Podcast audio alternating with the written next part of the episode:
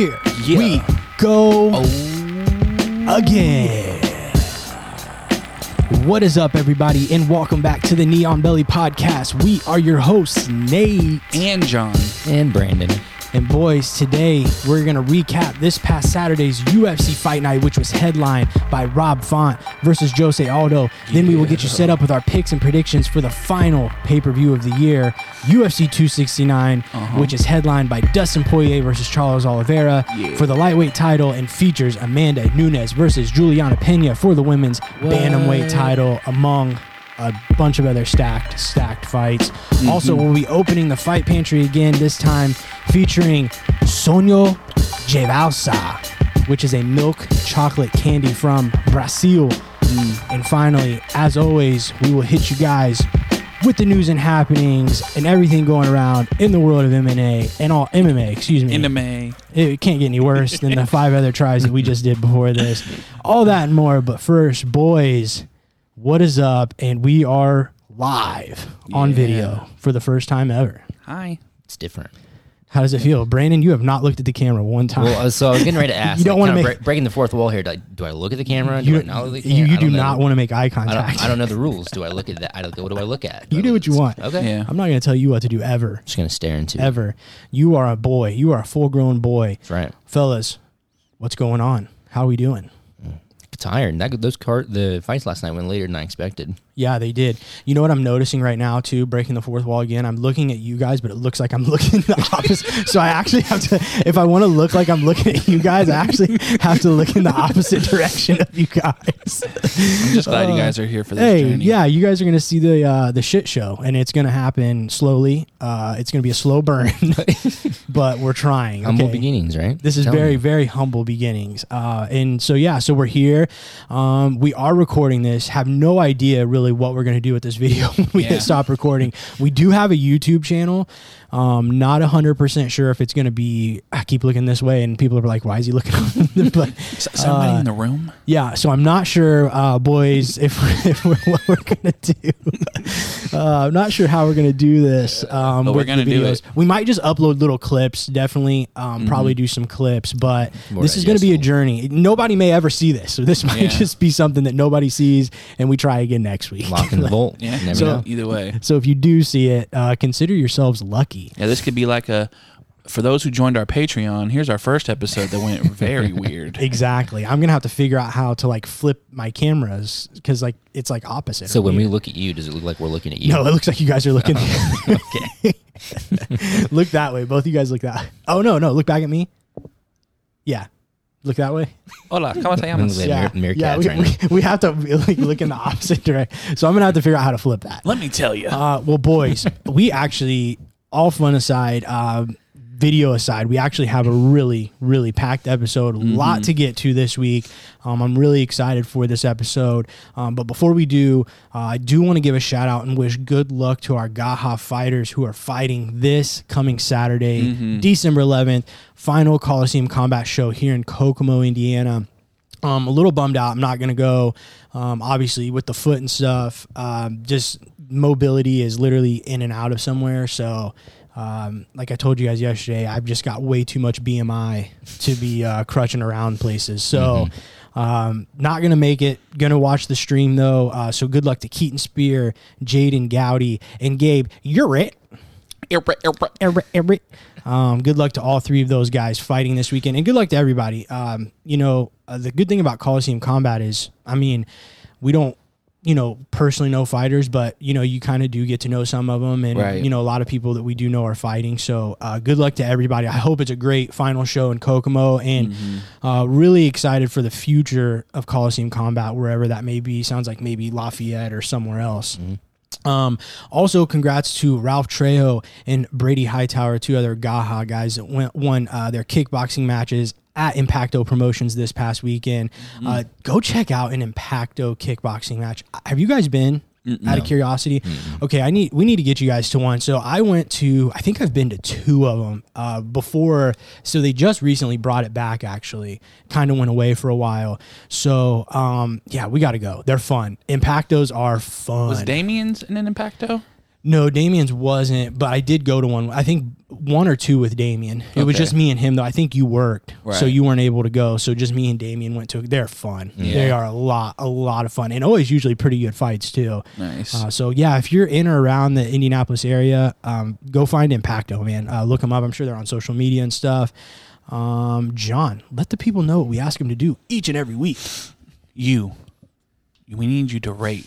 We need you to subscribe. We need you to review. If you have Apple Podcasts, we need you to get on there. Give us one, two, three, four, five stars. Give us a review. If you're on social media, Neon Belly, we're doing this Neon Belly podcast. We're doing this really cool thing called 25 Days of Hitmas. Where we're putting up 25 moments that are really special to us in the UFC and MMA. So check that out. All of that. For sure. And maybe now our YouTube. I don't know.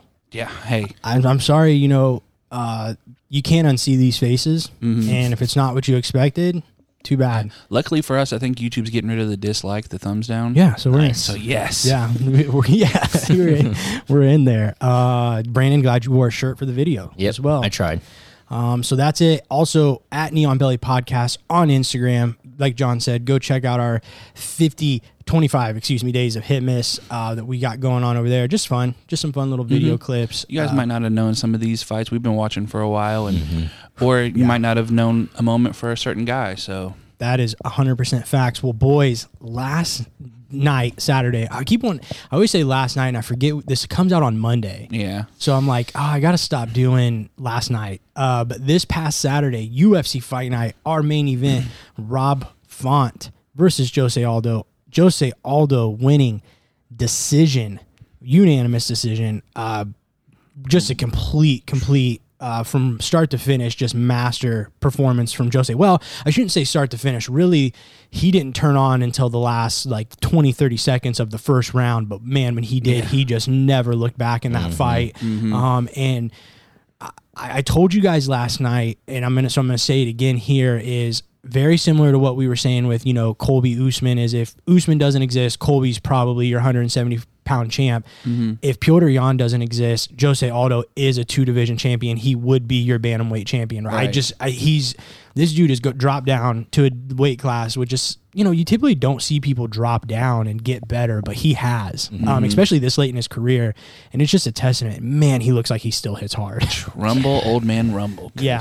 Yikes, man. Yeah, I, you know, it's probably, I would say probably his most impressive performance yeah, at bantamweight. for sure. Um, I thought he brought all his tools. He showed that he's dominant in a lot more areas than just you know leg kicks and boxing, even though those were very big things. Right. And I think you know, uh, yeah, I wonder what Khabib has to say now. Because he said you win one fight and people like you care. You're not reinventing yourself. You, you should have retired. Well, yeah, I think he's proven, and I, you know, I think a couple guys. I think Glover's proven that. There's a couple guys who've proven that you can kind of go back and re-get that motivation and and really make it hard for some of these upcoming guys. And I think this for sure. Brazilian Navy or whatever boxing thing that Aldo's done has just really put a fire in him. Yeah, I mean he looks completely brand new. Mm-hmm. Really. Something I don't know if I sent this in the chat or not, but I was thinking you you mentioned um, I don't know if you said uh, how strong he was, but he, Aldo just looks like a guy who's just frustratingly strong. Like I can't Yeah. imagine being in there with him because he's just always so tight, and the way he throws his punches, and just like I can't imagine grappling with him because we saw a lot of grappling exchanges. I just couldn't imagine top having control. him. Yeah, Yeah. I couldn't imagine having him on top, and Yeah. um, really good performance by Aldo. No, I 100% agree, and I think too, um, like with the frustratingness, like how, how frustrating the power is, is when I think it was into that fourth round, his eye his eye was closing. I mean, it looked completely compromised. And Rob Font, and, and that's the thing about this this fight is Rob Font did everything he needed to do, Yeah. and, and he put on the best fight that he could. And you know, it just wasn't there for him last night. Um, but he, he came out in that fourth round because you know they had said the eye, you know, is they had told him, you know, he's he can't see, so he comes out heavy, you know, fast looking to land that jab and he looked really good early on and then um, Jose just cracks him with like a straight right and then closes Rob Font and then I mean that and then you know Rob Font falls Jose ends the round the whole fourth round on top of Font but the whole round that he was on top of Rob Font. I mean, Rob Font, you could tell was in so much pain. I mean, that eye was just, you know, he was, you know, grimacing and he kept like, you know, sque- I saw it one time he like wiped it and like looked at it like I don't. He probably didn't even know what had happened or what was wrong with it. But it, but that's just Jose Aldo too. Like, it's the power man because it's just the equalizer. Mm-hmm. I think and you mentioned too because I was thinking I Font was doing something that not a lot of people do to Jose when he was just and he pressured him like he kept pushing forward and that's I think that's what you need to do to beat Aldo but at the same time that can lead to your downfall because Aldo hits Mm-hmm. hard. For sure. Well, and the other thing that's good for Aldo is although Rob was able to land that jab a couple times really well, Aldo has good head movement and he rolls punches really well to where Yeah. he can stay when you're pressuring him, he can stay in that pocket and For land sure. stuff. And I think that's what that's what helping him. And then you know bringing back the leg kicks. Well, the, and he did later in the fight, but the jab, like that was kind of the thing with Rob Font, right? Is his what his evolution and this next step he's taken in his career has been his jab. He's done mm-hmm. it, done it primarily behind his jab, but that was never going to work against Jose Aldo, who was probably the more technical, cleaner, better boxer. Mm-hmm. And every, you know, when Rob Font was having success, it was when he was coming forward, being very aggressive. Mm-hmm. And then as soon as he tried to make it a technical fight and slow down and start jabbing with Aldo, it- it- you just you mm-hmm. can't do that with Aldo. Well, and then when his his lead leg got jabbed or got ate up, you can't step into that jab how you need to and Yeah. use it in those later yeah, Aldo rounds. is really going to that late uh, late in the round. But like I said, man, Rob, he started the fight. I mean, if you're gonna fight Jose Aldo, Mm-hmm. that's how you fight him early in the fight, and he did everything right. And then, but just every round, like even that.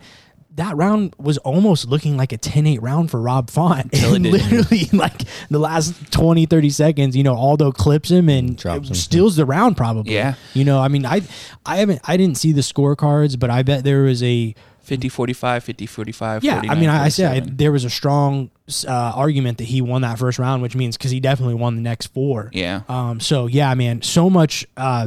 And in Brandon, you said it last night. Um. Is there? It's gonna be a thing, guys. This is what we deal with. this is literally 53, 54 episodes in, and Brandon still. Yep, got the little chip clip still on the head. Still, headphones. guys. That's the Yep. sh- This was a thing. This was a thing. Episode one. yeah, got this chip clip episode one. It's We're, been we're with on me. video now, and and still.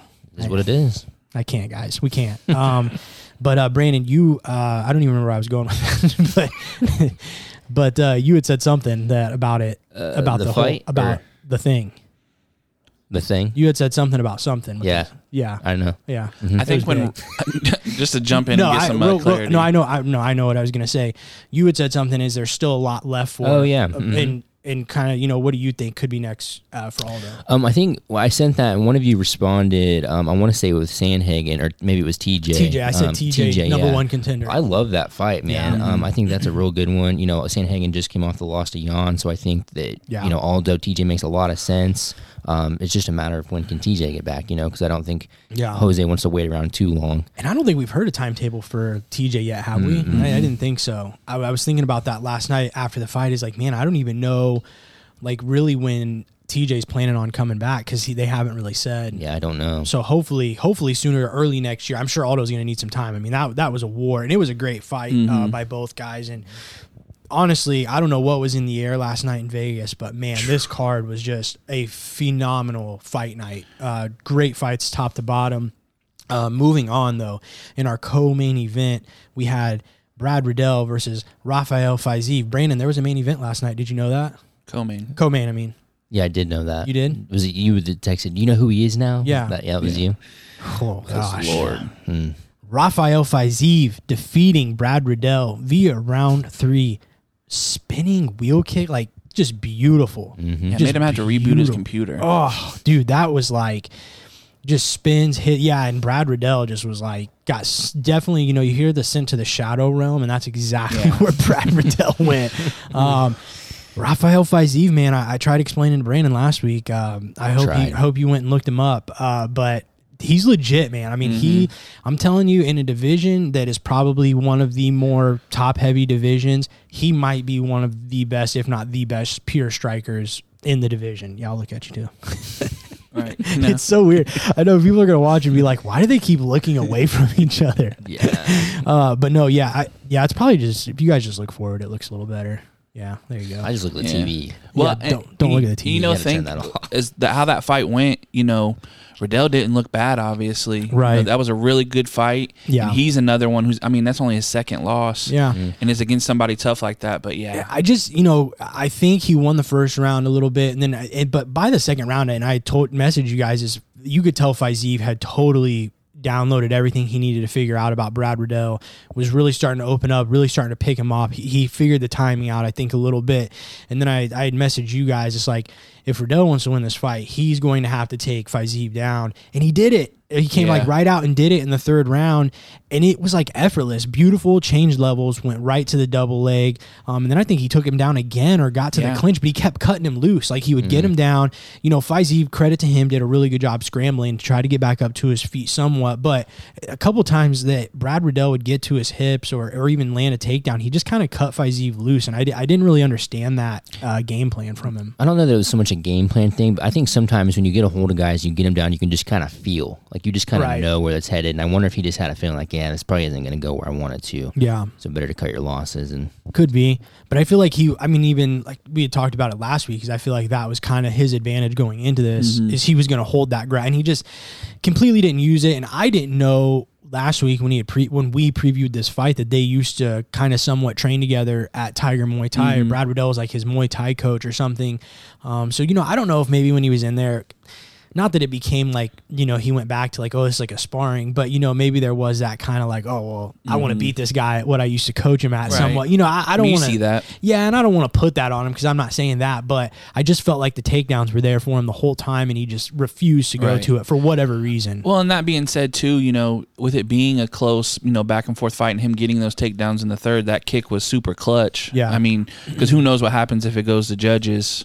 Yeah. So, I mean, it was, Well, the yeah, and it was so early in that third round. It was a close, dude. That first round, I don't know who you give that first round Mm, to. they were just cracking Second round, I thought Fiziev did a little bit towards the end to really kind of take that round over. Uh, but yeah, that third round, I mean, it was pretty back and forth. There just wasn't enough in it to say like it would have went one way or the other. But dude, good luck if if that would have went to the score. I mean, the judges' Yeah. scorecards. I have have no idea. Unless Yeah. you know, yeah, because if the third round would have played out kind of more how the fight was, it- dude, yeah, who knows? Well, if that kick misses or he doesn't throw it, you know, there wasn't much time Yeah. left. Yeah, I thought Brad Riddell just he kept he he was th- he had early success with that. Ah, what was the combination? He was kind of kicking the ins the lead foot and then kind of coming over the top with the right. And he was having early success with it, but then he just kept going back to the well, going back to the well with it. And, and once Fiziev started timing it, I mean, it was just kind of over from there. But I'm telling you guys.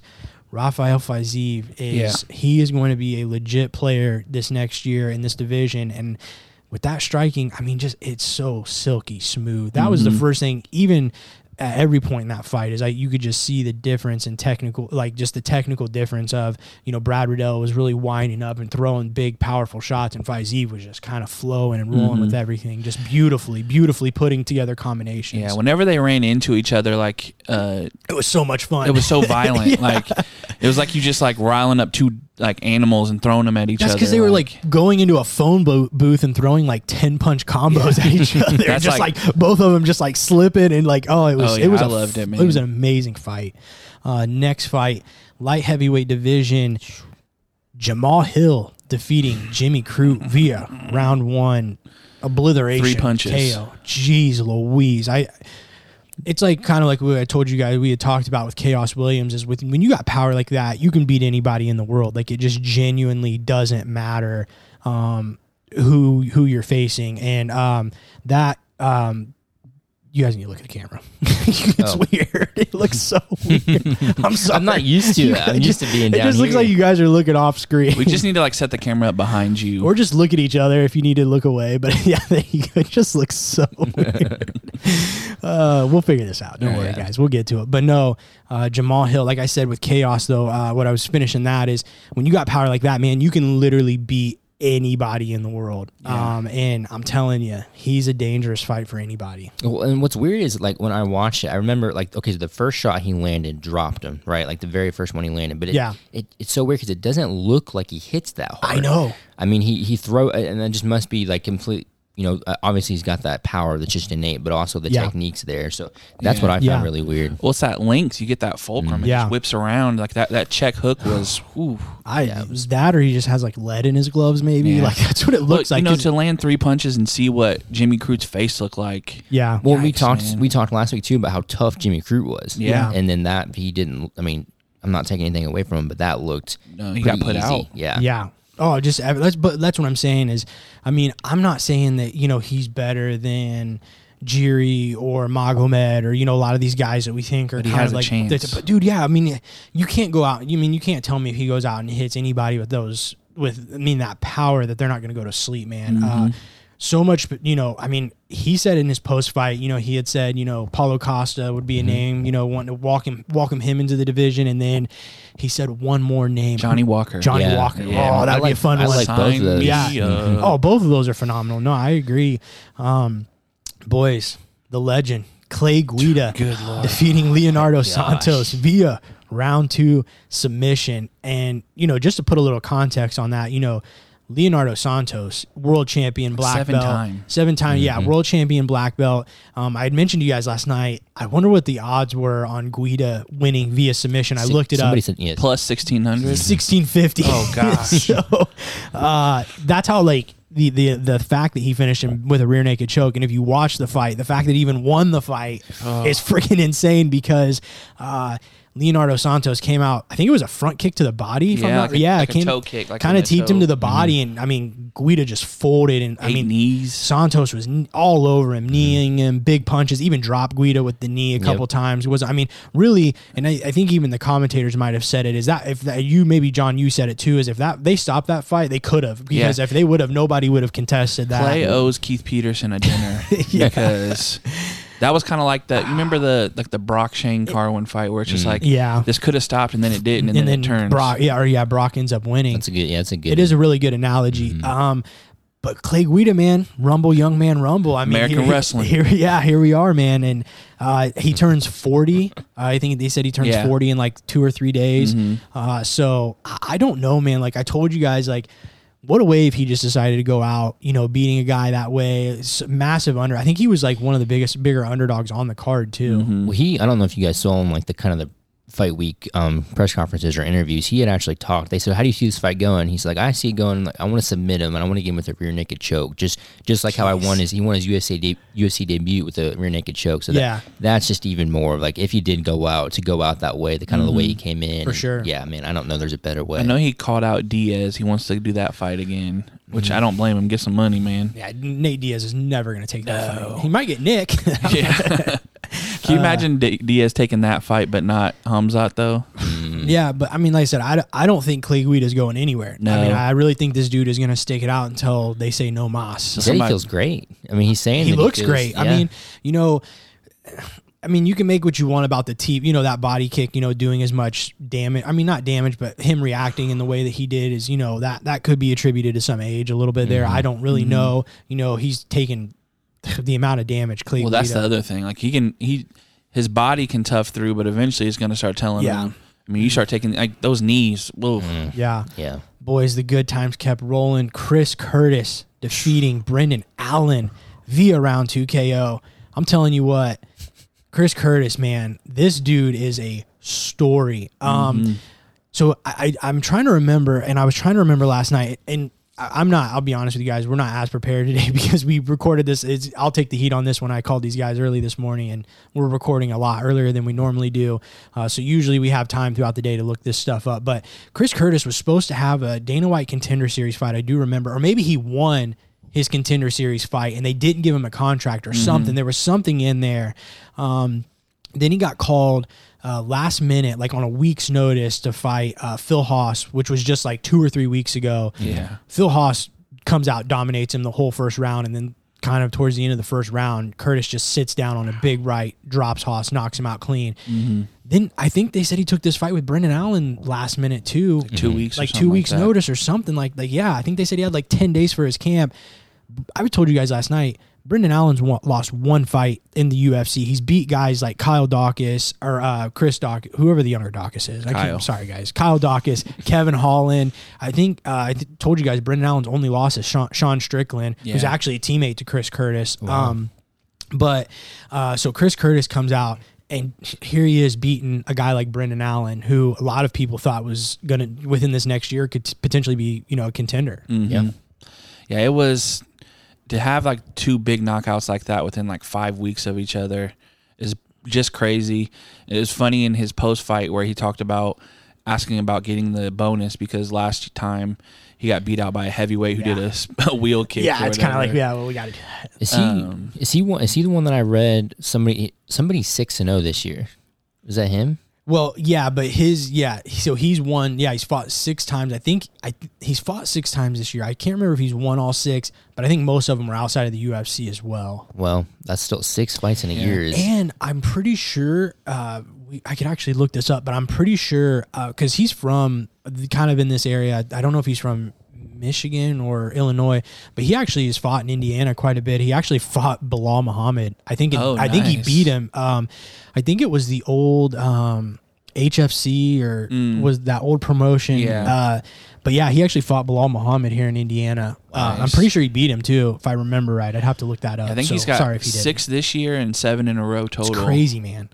So Chris Curtis, man, look out for him in this next year. He might make some noise. Uh, and then the last fight on the main card, uh, one fight did drop off that was supposed to be on the main card. Jake Matthews. Jake Matthews, uh, 'cause Uh, he- COVID. He, got COVID. Yeah, Yeah. so they moved uh, Alex Morono and Mickey Gall up, and Alex the Great White Morono defeating Mi- Mickey Gall via unanimous decision. I walked in on the middle of this fight. Mm-hmm. Haven't got a chance to go back and watch it. Um, I think I walked in like literally within the first minute of the second round. Yeah. and it was pretty much. I felt like just the Alex Morono show. Honestly, he Yeah. just looked pretty dominant from what I saw in the fight. It looked like Gall made some improvements a little bit on his striking. I know the commentators were talking about. I like you. I walked in a little bit late to it, but um, it. I mean, Morono's just put together a really good little run here the last three He's fights. looking good, man. Looking good. I yeah, I like him. I, I think he's uh I don't know what the the upside is, the you know, to him or the the kind of ceiling there, but I, he, he's looked good every time he's been in a big spot. He's performed.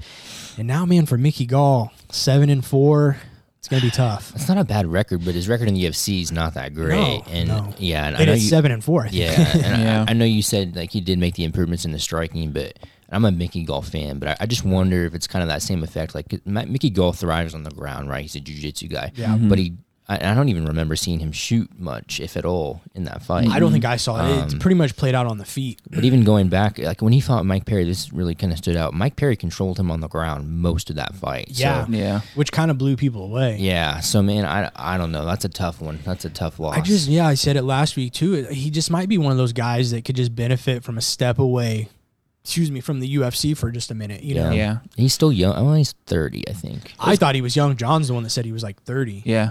It, it's kind of like the Sage Northcutt thing where you have this Yeah. kind of weird beginning and then things don't pan out. And obviously, it hasn't panned out the greatest for Sage outside. But, Sure. you know, you do see like Brandon Moreno, you know, have a, a tough go and then leave and come back. And he's, he could do it just because with his ground game, he could get finishes. And those are the type of things that can get you back in it. But learning to strike in the UFC is a really bad Yeah. idea. Yeah, it's hard to do. Well, just learning in the UFC in general. I mean, like I said, he made his pro debut in the UFC against in that spot against CM Punk. Um, and it, yeah, I mean, it's just it, it is a tough place to learn. Um, so that's the UFC Fight Night, boys. Um, one other results. Uh, we're gonna get to a couple more results real quick. Uh, last night, or no, was it Friday night? Sorry, Sergio Pettis defeating. Hold on, boys. There it is. Uh, Kyoji Kyoji Horiguchi via fourth round spinning back fist to retain his Bellator bantamweight title. Um, I I told John last night I actually watched most of this fight. I found a good like clips highlight thing where they showed most of it. Yeah. Um, and Horiguchi, which if you don't know who Kyojo Horiguchi is, outside of America is probably one of the best fighters in the world. Um, you know, going back to our Asia MMA team, I mean, he's like kind of talk about one of those guys that could slide in one of those spots here one day. Um, dominated that fight pretty much the whole time up until this back fist, and Sergio Pettis in the fourth round just landed a just beautiful, beautiful back fist. That's Yeah. the fight game. It is the right? fight game. That's that's yeah. what's so crazy about that. Gotta keep your head on a swivel, man. You know, not only did he land a back fist, I mean, we'll talk about it as we get to the end of the year as far as like knockouts of the year or even just like comeback moment. to do it in a title fight, man. Yeah. Too that makes a lot. That makes it a lot bigger. You know, and it and oh, if he would have landed, if he would have hit that follow up shot, it was Oh, it was yeah, looking yeah. Oh, ugly. it's a good thing he stopped. But I'm telling you, that's a for him to beat Horiguchi the way that he did, and just to Mm-hmm. beat him in general. That's that's a huge win uh, for Sergio Pettis, who has kind of like we're saying with Mickey Gall, maybe you know stepped away, found his footing a bit in another Mm-hmm. promotion. Which I think we talked about. He was really young coming into the UFC. He so was. to get this, and then they announced the Grand Prix after that. So Oh, did that? I didn't see yeah, that they announced the Grand Prix for for, the bantamweight. Yeah, nice. So obviously Horiguchi's in it. You have Pettis in it. You have that um, Archuleta in it. Um, there's a couple other guys. I can't remember all of them, but that'll be you know that just adds to his name. He wins that, then you know he's He really did. He's really made a big change up for his career. Last uh, result we have, boys, we kind of teased it last week because we were watching it live as we recorded Triad Combat's debut card. Kubrat Pulev, I'm probably butchering that name, defeating Frank Mir via TKO in round one. Ooh, that was scary stuff. Yeah, that's tough to watch. If, if you haven't seen that, Alexander Flores defeating Matt Mitrione via unanimous decision, and Mike Perry defeated Michael Seals via split decision. Boys, uh, thoughts overall on Triad Combat before we move on? Not a big fan. Really? Not I a thought big- it was let me, fun to let me, Let me rephrase. Not a fan of the way it's marketed. okay, I Um, can see that. Yeah. But I mean, the fights were fun to watch. But Yeah. don't tell me it's MMA versus boxing when I'm watching a boxing match, because that's really what it is. With with some dirty boxing and Superman punches and backfists that I didn't see in any of those fights. Mostly just clinch. They did stuff. happen. Um, I think actually, I think it was a bot. I think it was the guy that Mitrione fought was well, like through, left. through the spinning I back left fist. right before Yeah. Perry because it was kind of funny, like a boxer through the first spinning back fist. Mm-hmm. Yeah. So, so my kind of, I know, yeah, you guys kind of left. I'm the one that kind of watched more of it. Uh, my overall assessment is I, I'm, I'm, I'm kind of lukewarm on it. I'm not willing to be like I love it, I hate it. Um, I'm kind of in the middle right now. I want to see another event. Um, I'm just not a big fan of Triller and the way that they promote their fights and, and how they go about the like. I, you know the whole like concert stuff like it's just a little bit much like man like i just want to see the fight you know and, and i understand not everybody's like that and they they have to make it something that everybody wants to see so you know a, four hour card where almost an hour of it's metallica performing Yeah. you're like okay whatever but i don't want to see that um, so i wasn't a fan of that but i'll say this i was actually really surprised at how much i think the rule set uh, does kind of even it out a little bit, um, Yeah. even minus the leg kicks, because especially in most of these fights, I think actually in every fight, uh, well, first off, the MMA guys won majority of the fights. Um, I want to say Mitrione and Mir were like the only two MMA fighters that lost the whole night.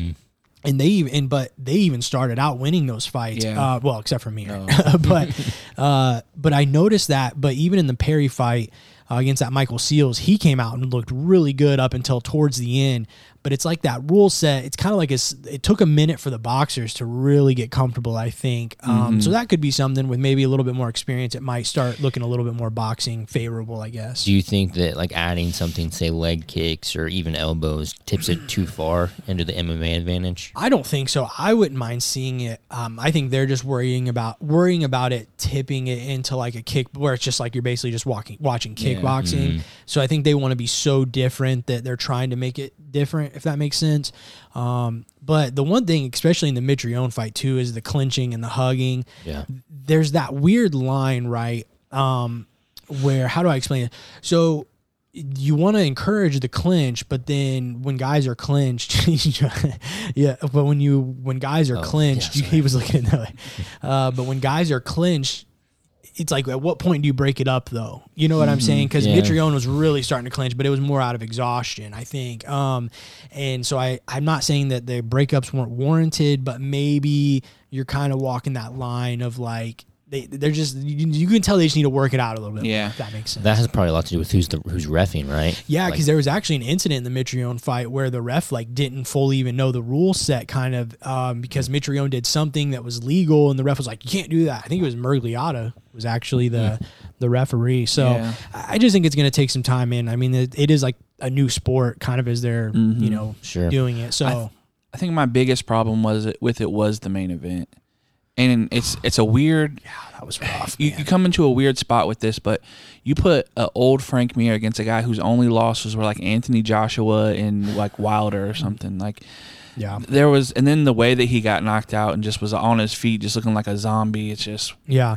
Well, him or Mitrione didn't look like they were in good shape, and the commentators were like, "Look at the phenomenal shape that these Yeah. guys are." I'm like, "Bro, go back and watch some old tapes because neither of these guys." Are I will say I was really impressed by um who's the guy who was in the UFC uh, uh, term Termont. Terminov or something like that? yeah, that. I can't remember. I know he he called looked to get really back in, and you know how as the MM or as UFC's been doing this whole best boxer and MMA type of thing. Yeah. He you know he kind of made a claim to that. Obviously, just winning a, a kind of faux boxing match, but Sure. he looked really good too. So there's there's definitely some. I think there's something to it, but I do think they still got a lot to figure out as far as matchmaking and just kind of solidifying the rules. Right. Boys, well, we got to get into it. UFC 269 this Saturday night, December 11th, at the T Mobile Arena in Las Vegas, Nevada. Quick fun fact Las Vegas actually means the meadows due to underground water found in the artesian wells. Did you know that, Brandon? I didn't know that. Did Will you guys quit looking at me? I, I, dude, this is. Both of you guys We're are gonna have to get used to It's it. I'm not not. Even. I'm not even looking at you. It's not even I'm not just even, you. I'm not even looking at you. I feel like it's unfair because he can see like what what like he can see. the Uh, maybe I'll get you guys like a little. Maybe we just need to figure out like a little monitor. like this there. is. I, I would I at get it. least I know. I. I get it. I get it. Well, it's worse too because you're talking, so you're you always want to look, look. guys. Yeah. We're the triad combat of podcasts. We're gonna figure Yeah. this out. triangles. Chill. you know, We're gonna figure it this rule set out. All right. Right. Our main event, boys, the champ Charles Oliveira versus Dustin the Diamond Poirier. This will be Oliveira's first title defense after winning the vacant title from Michael Chandler in May of this year. He's won his last 10 straight fights. Hasn't lost since 2017. Dustin Poirier gets another shot at the title since losing it last, uh, his last title shot, excuse me, back in 2019 to Khabib. Since that loss, he's gone on a perfect three for three in his last fights, including a win over Dan Hooker and two back to back wins over Conor McGregor. Um, boys, Charles has looked pretty unstoppable these past few fights. Um, what does Dustin have to do to uh, get it done here? Stop this little 10 fight run. he's gonna pressure Oliveira and he's gonna grind him out. I mean, he has to do what Dustin does best, which is just get in there and wear on him. Yeah. um, and not get taken down. I have a feeling if Oliveira gets him to the ground, it's going to be a short night for Poirier, just based Yeah. on the Khabib fight. But Oliveira's not Khabib, so I guess we'll see. Yeah, he's not Khabib. He has way more attacks on the ground as far as submission goes. So That's a good point. that makes that dangerous. But for me, I think he needs to be able to finish. If he hurts him, he can't let him come back because you've seen it. And what I don't like is this weird. He's broke before, so everybody can break him. People adjust, man. People grow. I mean, there's fighters that that'd be like saying GSP gets broke because he lost to Matt Hughes or something. Yeah. Like mm-hmm. I, Well, when you win 10 in a row, Right. you can't really, you know, you can't really make that. I think it's more of like if you if he gets in a bad situation, but to me, if there was any doubt of that, he proved it in the Chandler fight. Exactly. that's You what I was gonna say. I mean, you can't really put that on him anymore, for Mhm. sure. I think if if Dustin can keep this up, standing up, which Oliveira has very improved striking. His Yeah. chin is. I mean, he bounced back from a really big shot from Chandler. So Yeah. if if Poirier can hit him and hurt him, and then just kind of keep back up and make him stand back up and stay in that realm, it's a long night for Oliveira. I feel like, but if things starts getting mixed up, things get really interesting because of the ground game. I think. Yeah, and I kind of going back to the Fiziev thing is I think other than him, like I was actually going to say that is you know Charles Oliveira is probably the only other like pure just beautiful strike. I mean, the evolution of his striking has Mm. just been phenomenal. I mean, you just don't you know you see it with guys like Usman who's kind of developed a really nice jab and stuff, but to see guys so late in their career make an adjustment the way that he has, you know, although a little bit like we've just talked about is just it's crazy, man. And his Mhm. striking has looked really good.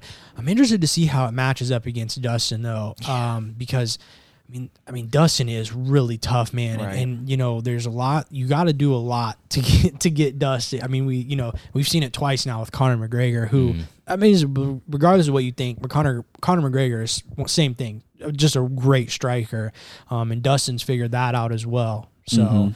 really, really excited for this main event.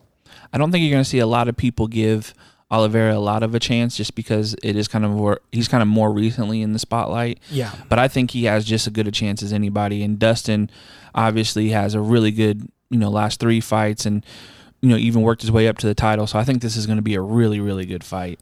Yeah, I think the styles, especially, that's one thing I'm really looking forward to, just the clash of styles. So for sure. The co-main event for the women's bantamweight title, we have Amanda Nunes versus Julianna Peña. A lot of bad blood going into this fight. Uh, these two ladies do not like each other. They were supposed to fight earlier this year, uh, but it was canceled because uh, Nunes dropped out due to COVID.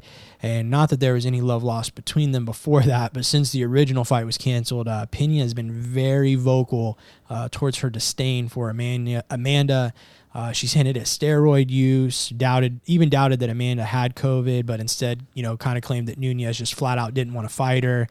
Uh, boys, Peña's been begging for this fight for years, and she finally gets her chance to dance with the goat on Saturday. what are you guys giving her chances on that? I think you're you're digging yourself in a really weird spot.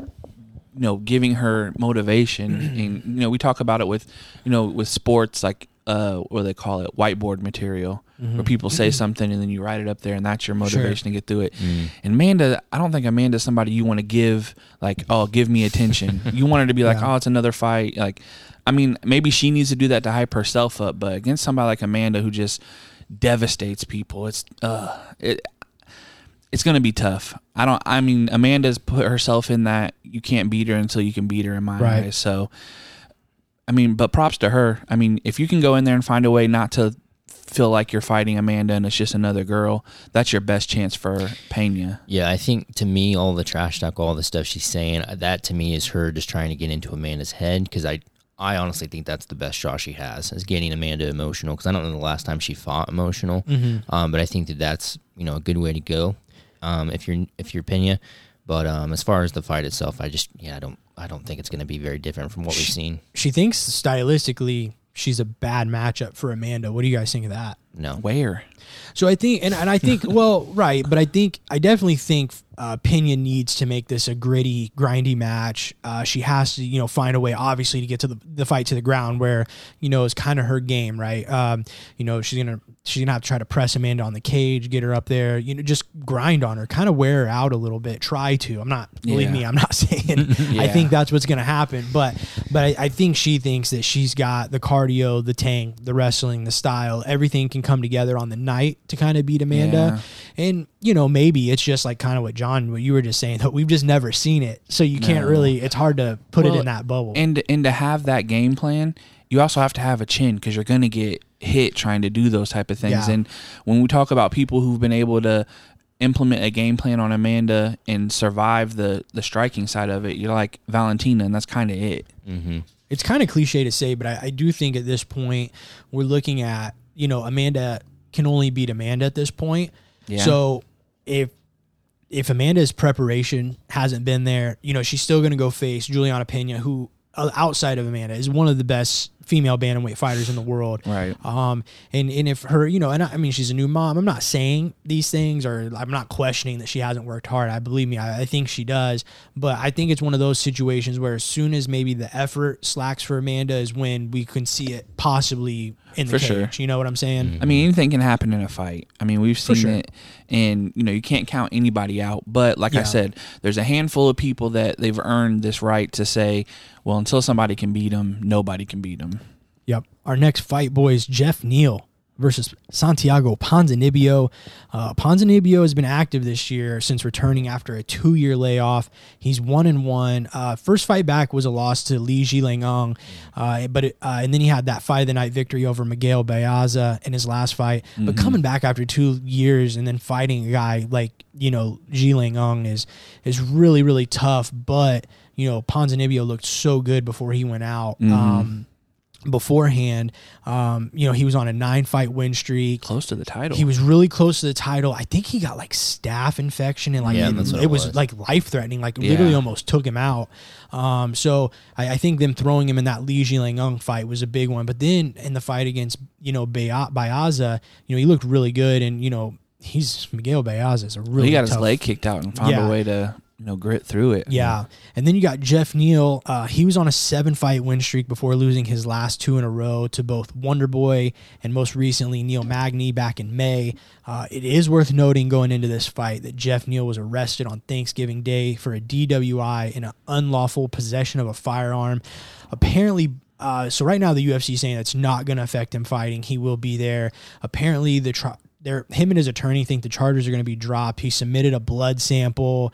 They they think that it's going to prove that he was under the .08 limit. Um, and then the unlawful firearm possession, he legally owns that firearm, but I guess in the state of Texas, if you're caught breaking the law without a gun, it falls under that unlawful possession s- charge thing. So they think as long as his blood comes back good, which they're thinking it will, um, that he'll be, you know, let go on all those charges and stuff. So as of right now, the fight is still on. Um, and it may not be a big, but it is worth noting, right? I mean, I'm not saying like, oh, dude, the guy was drinking on Thanksgiving. He hasn't been training, but you know, to go through something like that a couple weeks here before, a, you know, possibly one of the biggest cards of the year, it is worth bringing that up. I think it's a part of this fight now, right? Yeah. yeah. It's part of your, you know, it's an interruption in you know what you were building. So Yeah, and he was coming off two losses, so having two losses in a row against good guys, you know, Magny and Thompson are no joke. But then Yeah. to add on the arrest, that's kind of it's a lot of negative. Just one more thing. Yeah, so- for sure. Uh, moving down the card, boys, Cody Garbrandt makes his flyweight debut against City Kickboxing's Kai Kara France. Uh, the former bantamweight champ Cody Garbrandt is moving down a weight class after falling one and four in his last five fights. Uh, his last fight was a unanimous decision loss to Rob Font back in May. Um, after a very strong start to his UFC debut, after his UFC debut, Kai Kara France has been in a bit of a yo-yo. He's two and two in his last four, literally one one, lost one, one one, lost one. Um, but the biggest headline of this fight, I think, going into it is going to be. What does Cody Garbrandt look like at 125 pounds? Because pictures don't look great. I don't think he looked that bad. I mean, he looks a little sucked down, but I think that's kind of to be expected. But that doesn't. As you get older and stuff like that, that doesn't always pan out great. I mean, it worked for Aldo. Yeah, Well, but it everybody didn't ain't work older. For, Uh, There's didn't, didn't work for TJ. Yeah. that's, that's what I'm thinking. You know, TJ went Yeah. down and he looked Well, rough. jeez, Louise, he, he had to take everything under the book to get That's, down. well, though. that's what I'm saying. I don't So- think that's Cody though. No, I don't think he's taking stuff, but I think you're different when you're when you're dropping to course. 25 and um, Nate's battling the dog. Yeah. but so I, I think when you drop down like that, like you said, Cody looks. I thought he looked a little rough. I mean, obviously it's going to be a, a big difference when you're dropping all the way down to 25. Sure. But yeah, I just I wonder if that chin's going to be there. it's going to be really interesting. And you know, Kai Kara France, you know, the funny thing is this isn't even the first time this has happened on this podcast. It's just nobody's seen it.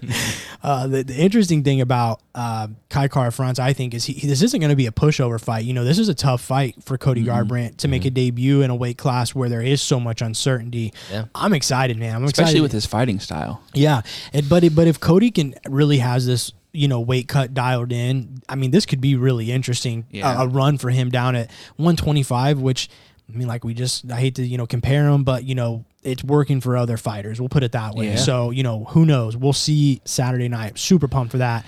The next and final fight that we're going to preview the uh, first fight on the card. Excuse me, uh, kicking it off. Uh, Julian Paiva versus Sugar Sean O'Malley.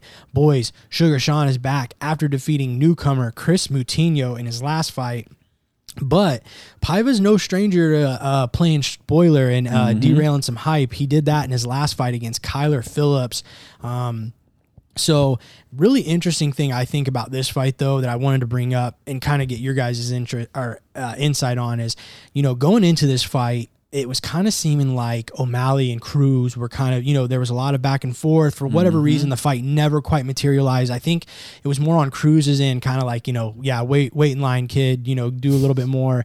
Um, but ironically, O'Malley nor Paiva are ranked here in this fight, yet are on the main card over Dominick Cruz and Pedro Munhoz, who are on the prelims. Both of those guys are ranked. I would argue um, probably a bigger fight for the division because they're both obviously number one ranked and ranked much higher.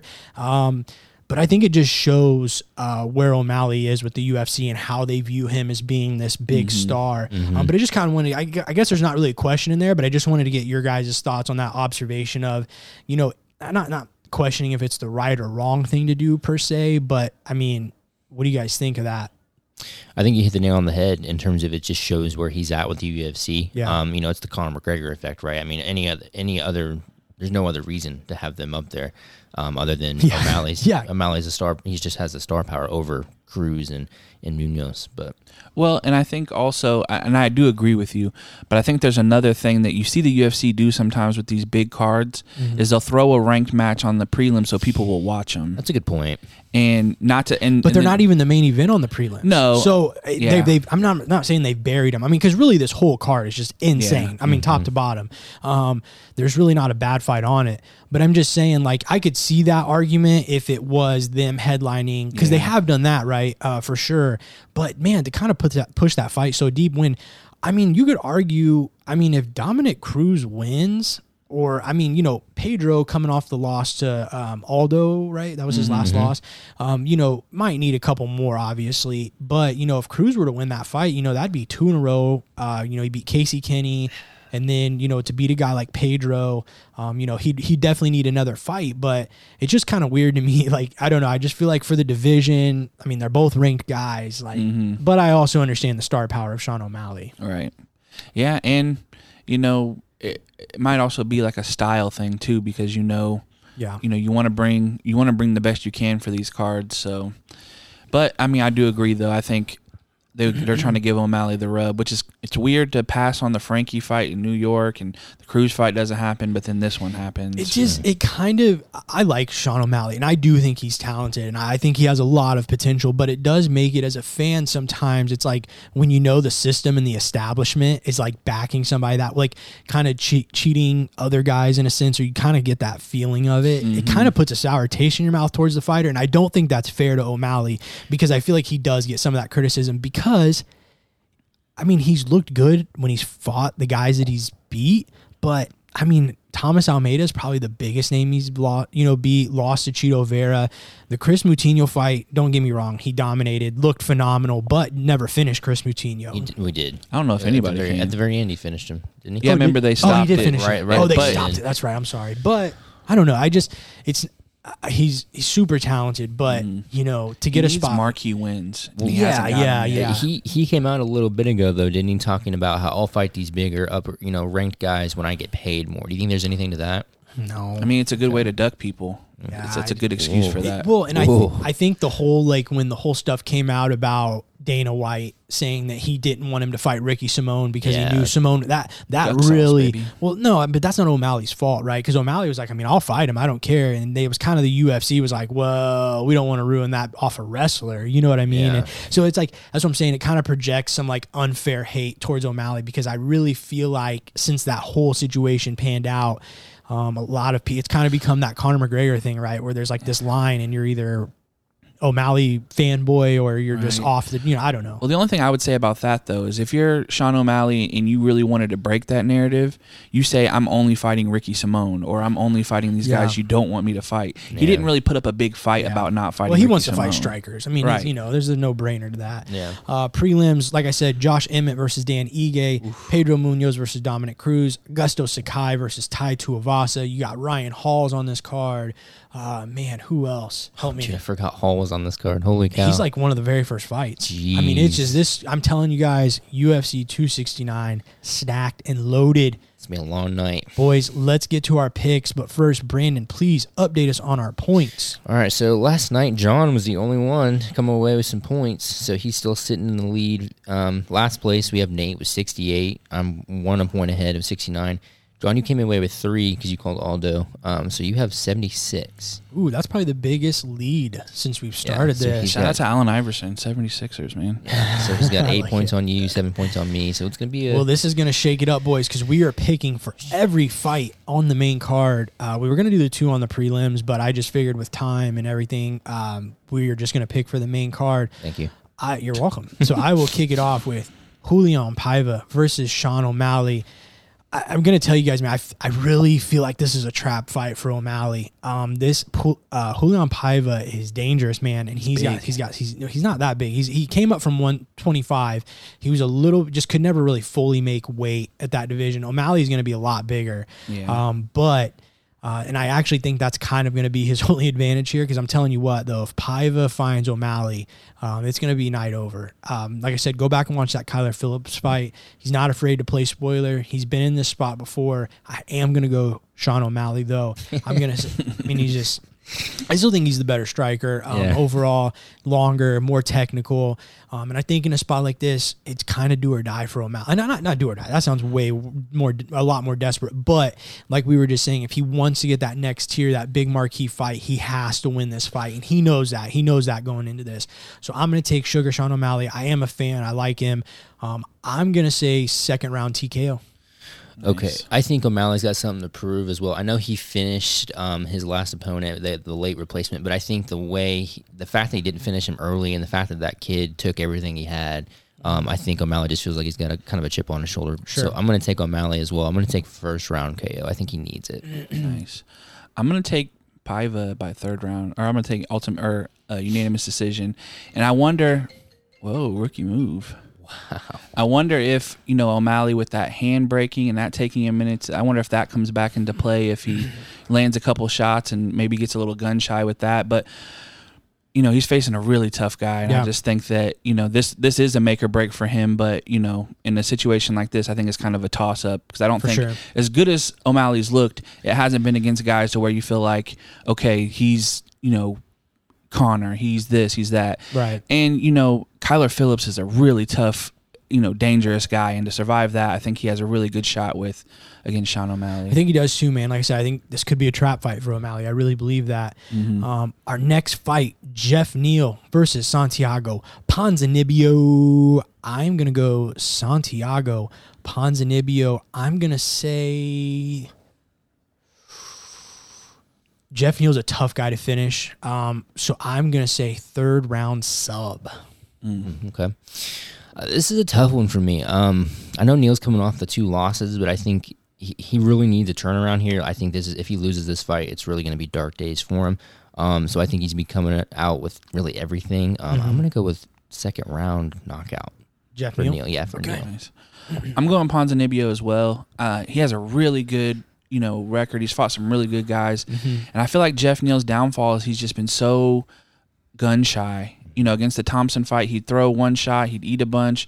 He just hasn't had that aggressiveness. Yeah. And I think somebody like Ponzinibbio, you can't do that because Ponzinibbio is going to go for your head. I mean, you've Right. seen it in his last fight where he got hurt. You know, he couldn't really walk on his leg very much.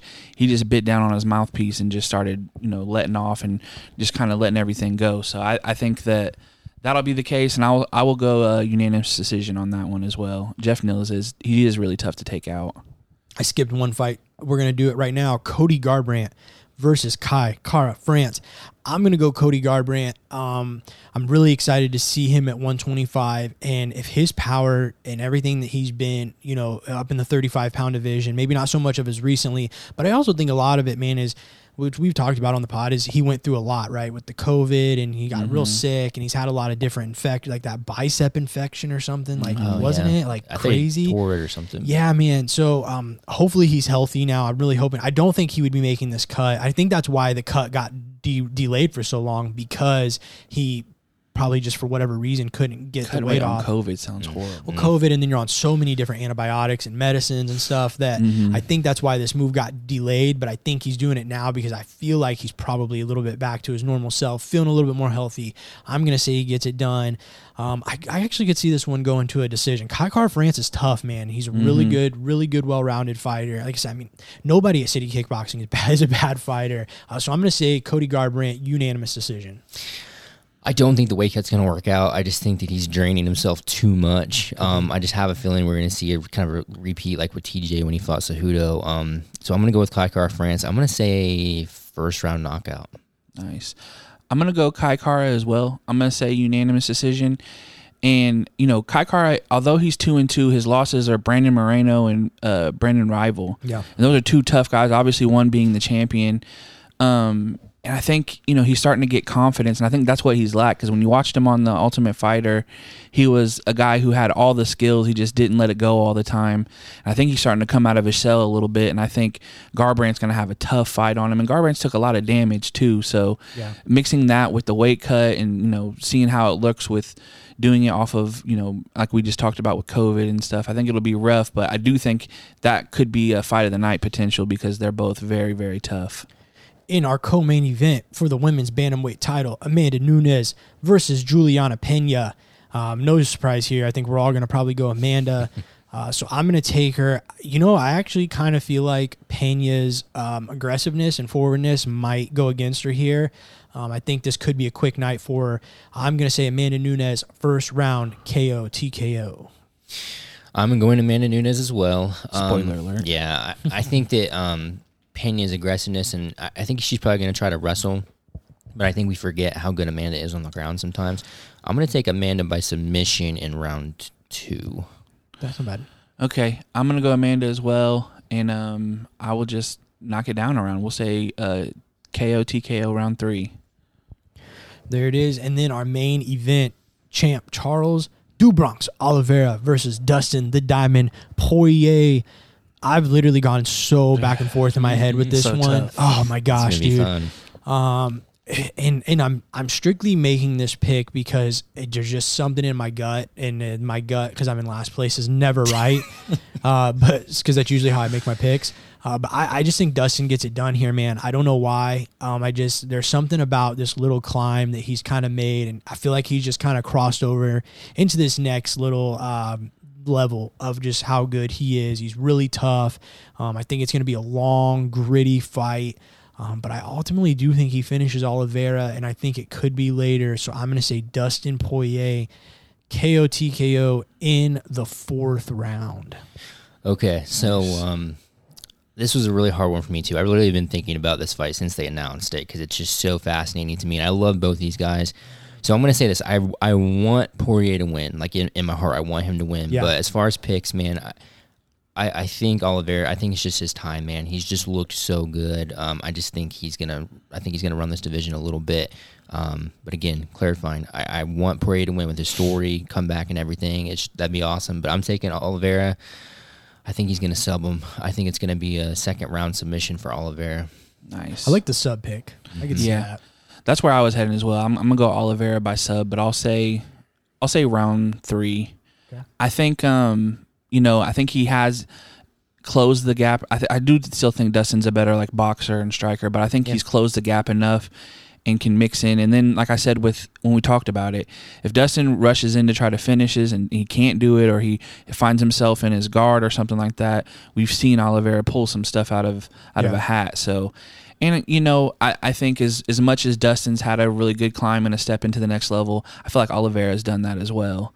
Um, with the streak he's been on and the way he's been able to pull off these fights. But you know, I wouldn't be shocked if Dustin doesn't knock him out. I mean, because I mean, Oliveira does can get clipped. It's happened, but you know, it'll just be about his ability to finish. And if he can't, I think Oliveira has proved with this you know new run that he can go into deep waters and come out. There it is, boys. We're gonna move into the fight pantry in, in honor of Charles Oliveira and Amanda Nunes fighting this week. We have opened the fight pantry for the country of Brazil. Brazil, Brazil. Brazil. And this week's snacks are called Brandon. I want you to pronounce them. Let's hear your American version.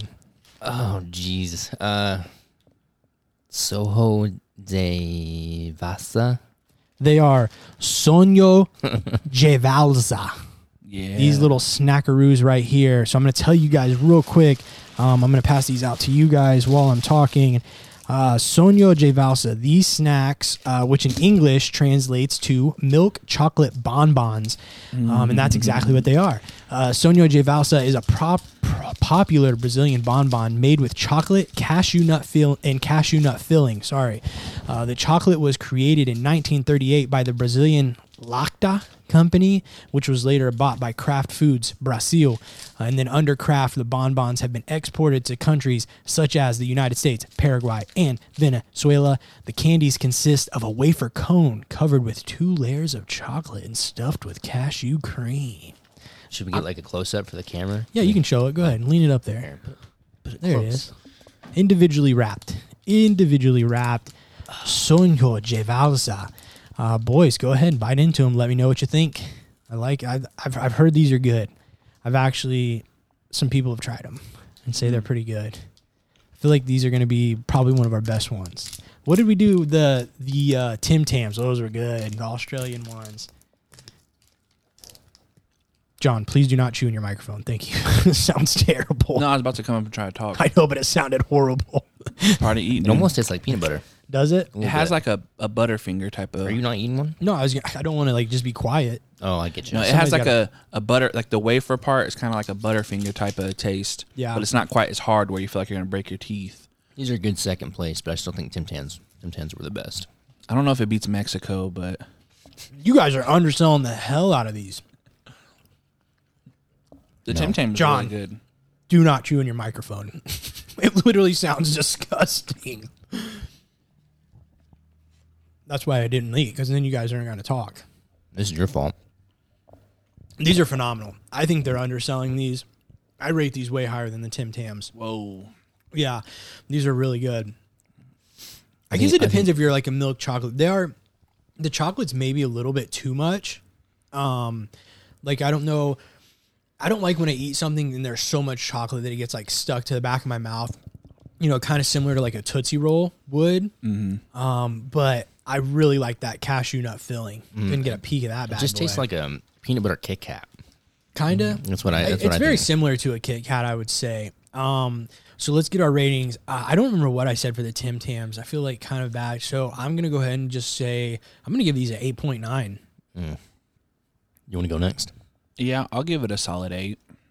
Rookie score. Yeah, I'm gonna go with uh, man, probably like a six point eight. Six eight. Really? You low you rate it that low? I think Yeah. you're tripping. It's just a, it's just an oversized Kit Kat to me with some peanut butter. That's how it tastes. That's really and low. the Tim Tam and the Tim Tams, I don't know, they were just so unique and different. Like I, I don't think I've ever tasted anything that really was similar to that. And I can go get these at CVS for a couple bucks or a gas station. You know what I'm saying? kind of a little malty. Yeah. Yeah. I'm a malt fan. I am a malt. I fan. like I malt. love malt. Those are really good. Very expensive. Do you like Do you like it? Uh, Well. do you like it better than the candy for Mexico? Uh yeah. Yeah, we're not going to talk about Yeah, Mexico yet. What about the drink? Is it better than the drink that we did? I mean, it's different. You Well, I mean, can't we're still- compare. you can't compare drinks to candy. I mean, we're just we're, we're still eating things, man. You gotta. If we do it, we'd have to do like a whole separate drink segment for that. That's a good point. That'd We be would. interesting. We really would. Boys, let's get to the news. Yeah. Just a couple quick things to hit you guys with before we get out of here. Uh, first thing, Israel Adesanya versus Robert Whitaker 2 officially got a date set for UFC 271 on February 12th. Um, I know they were maybe some talks early about doing it earlier in the year, but they landed on that. So I hate that. Some of these just seem so far away, man. I just want them now. Well, let's just hope that the COVID stuff doesn't push it Yeah, back, man. Because especially with both of them being overseas. Yeah. Ooh. Boys, Jack Hermansson versus Sean Strickland is set to headline February 5th, fight night card. That's a good Woo. fight. Yeah. Woo! I feel like February is going to be a stacked month. There's been a lot, man. February and March, Mm-hmm. both. I feel like the last couple like big fights that we've announced have been early, early next Even year. Even January when you talk about Yeah. Francis and oh gosh, Oh, dude, I forgot Yeah. about that. yeah. Jeez. Last little bit of news that I have: Kevin Lee officially cut by the UFC. Um, I don't know, man. I, I, I hate to kick a guy when he's down. I, I know he's like been through a lot. He's been dealing with a lot. You know, he kind of opened up recently about you know depression and dealing with alcohol and different stuff. He just got suspended for what was he just suspended for? I Like, ate Adderall? Adderall, yeah. Adderall. Um, you know, so I definitely, I definitely don't want to, like I said, kick a guy when he's down. But you know, it's been kind of an up and down thing here for Kevin Lee in the UFC. You know, he was a guy that I think a lot of us early on thought champion. You know, it just kind of seemed like he had everything, um, and then started hearing some things about well, Kevin Lee doesn't maybe train as hard as we thought he did. Um, and uh, he even has recently admitted to it, you know, and opening up about some of these things that he's been struggling and dealing with. So, really wish Kevin Lee the best, man. And I hope he figures it out because I still, th- I mean, whatever we saw early on from him, that's still there, man. He still has all the skill to be, I think, still one of the best in the world, but he's just got to figure out his personal life, I think, a little Yeah. bit. But I don't know if this decision had anything to do with that. Um, I'm imagining Kevin Lee's probably somebody they pay a little bit more. And uh, you know, they kind of one a saying I like is, you know, the best ability is availability. And when you're not there and, you know, you're, you're supposed to be this guy that they want to promote and push, maybe that had something to do with it. I, I don't know. It's tough telling, but it sucks for Kevin Lee for sure. I mean, he he becomes a pretty good prospect for other organizations, though. He does have some good Oh, wins. yeah, you I know, mean- I, I imagine Bellator is going to jump on him quick. Some Doors wide other- open. Yeah, yeah, doors wide open. He's gonna get to go wherever he wants. big money too. Yeah, for sure. I could even see him doing some of the boxing stuff. Like I know him and uh, Mike Perry were talking at one point about Yeah. doing stuff. Like I, he's got quite a few options. so, Triad combat. Yeah, I mean, anything like that. yeah, he'll be all right. he will be all right. And and I, but I hope he finds his way back to the Yeah. UFC Yeah. because I, I really think he deserves to compete. I'm not saying there's not better people in the world, you know, in other d- promotions, but I think he deserves to be in the UFC. He just Right. needs to show it a little bit more. Uh, that's it, boys. That's all we got uh, for the news. Did you guys have anything else? No, I just have Uh, the Lee thing. I have some. You said he just had the Lee thing. Yeah, I just had the. Oh, okay. Lee I have some boxing things. Uh, Go for it. Yeah, Teofimo Lopez losing to George Kambosos. Yeah, yeah, that was crazy. and it was a crazy because obviously Lopez is was you know a top ranked guy. Kambosos was undefeated, and but he just wasn't talked about. I did just see a report in the post fight, uh, his medical check. Lopez, they found air like in his chest cavity. He had a hole in like his esophagus. Oh, he thought it was asthma, so he didn't tell his team because he's always had asthma Wow. and he's fought through it. The doctor said that they, she doesn't even know how he's alive. If one of those punches would have hit him in the chest Oh. in the right place, he would have died. Like they would have had to basically put like a trach in him and like cut that's his chest open. That's crazy. And then um that's kind of like the real high point or the real kind of crazy one. But then Triple G, he had a fight coming up in Japan in December, and with Japan tightening their COVID protocols, that fight's getting pushed back as well. Oh darn it. yeah, That sucks. Well, that that's that's all. That's your. That's it. yeah, that's Good? my boxing stuff. Yeah, All right. Well, that's what we got, boys. Uh, who has song of the week? be you. Me. Yeah, Um. Okay. Let's do. Let's do Cream. Wu Tang. yeah. Cash rules everything. Kyle will be around hype about that. Gonna Get the money, dollar dollar bills, y'all. Yeah, let's do it. I Kyle like. loves him some Wu Tang. Let's do some Wu Tang Cream. Uh, Brandon, what is your one for the people before we get out of here? Read something, guys. Read Okay, something different. Oh, I have to do something different. Just something different. Hmm. Come back to me. Okay, John, go. Uh, my one for the people is enjoy your time with your family, man. Okay. We didn't get this last year. Well, a lot of people didn't get this last year, so enjoy it. Buy some gifts for people. Don't be cheap. You know, get Mm-hmm. me something. Okay. Yeah. That, can I go? Can I go Yeah, now? yeah, you're Okay, good. Yeah, Go. I was gonna say this is gonna be. Hopefully, this should be a, a, a more inclusive Christmas, considering we had COVID and things recently. This should be, I think, a bit more. You know, you should be able to be around your family more. So really enjoy this time. Are we this doing a gift exchange? Is that what you're saying? I mean, we can see a little. Uh, I like it. little white elephant or yeah. whatever. Christmas sweaters, gift exchange. Let's do it. Nice. I like it. Um, my one for the people. This comes out on Monday, which means your number one college basketball team in the nation will be the Purdue Boilermakers, baby. Um, for people that don't know, uh, Purdue is in Indiana. Uh, because I'm always I'm always really surprised, but then I'm not because then I think like I didn't know until like I feel like last year that Xavier was in Ohio. so, uh, but a lot of people don't even know that Purdue is in Indiana. So it is in West Lafayette, Indiana. Um, and as a long time, and I mean my whole life, being a Purdue sports fan, uh, basketball has been a little bit better. Don't get me wrong, Right. but to never been number one in the nation to finally getting that uh, we'll see how long it lasts. I mean playing in the big ten is no joke week Right. in and week out. You know they barely squeaked by. Um, a fairly tough um, who they just play sorry sorry it'll come to me. Um, iowa sorry. Uh, so barely squeaked by there but number one baby. We're gonna we're gonna rest on it for a while even if it only lasts a week.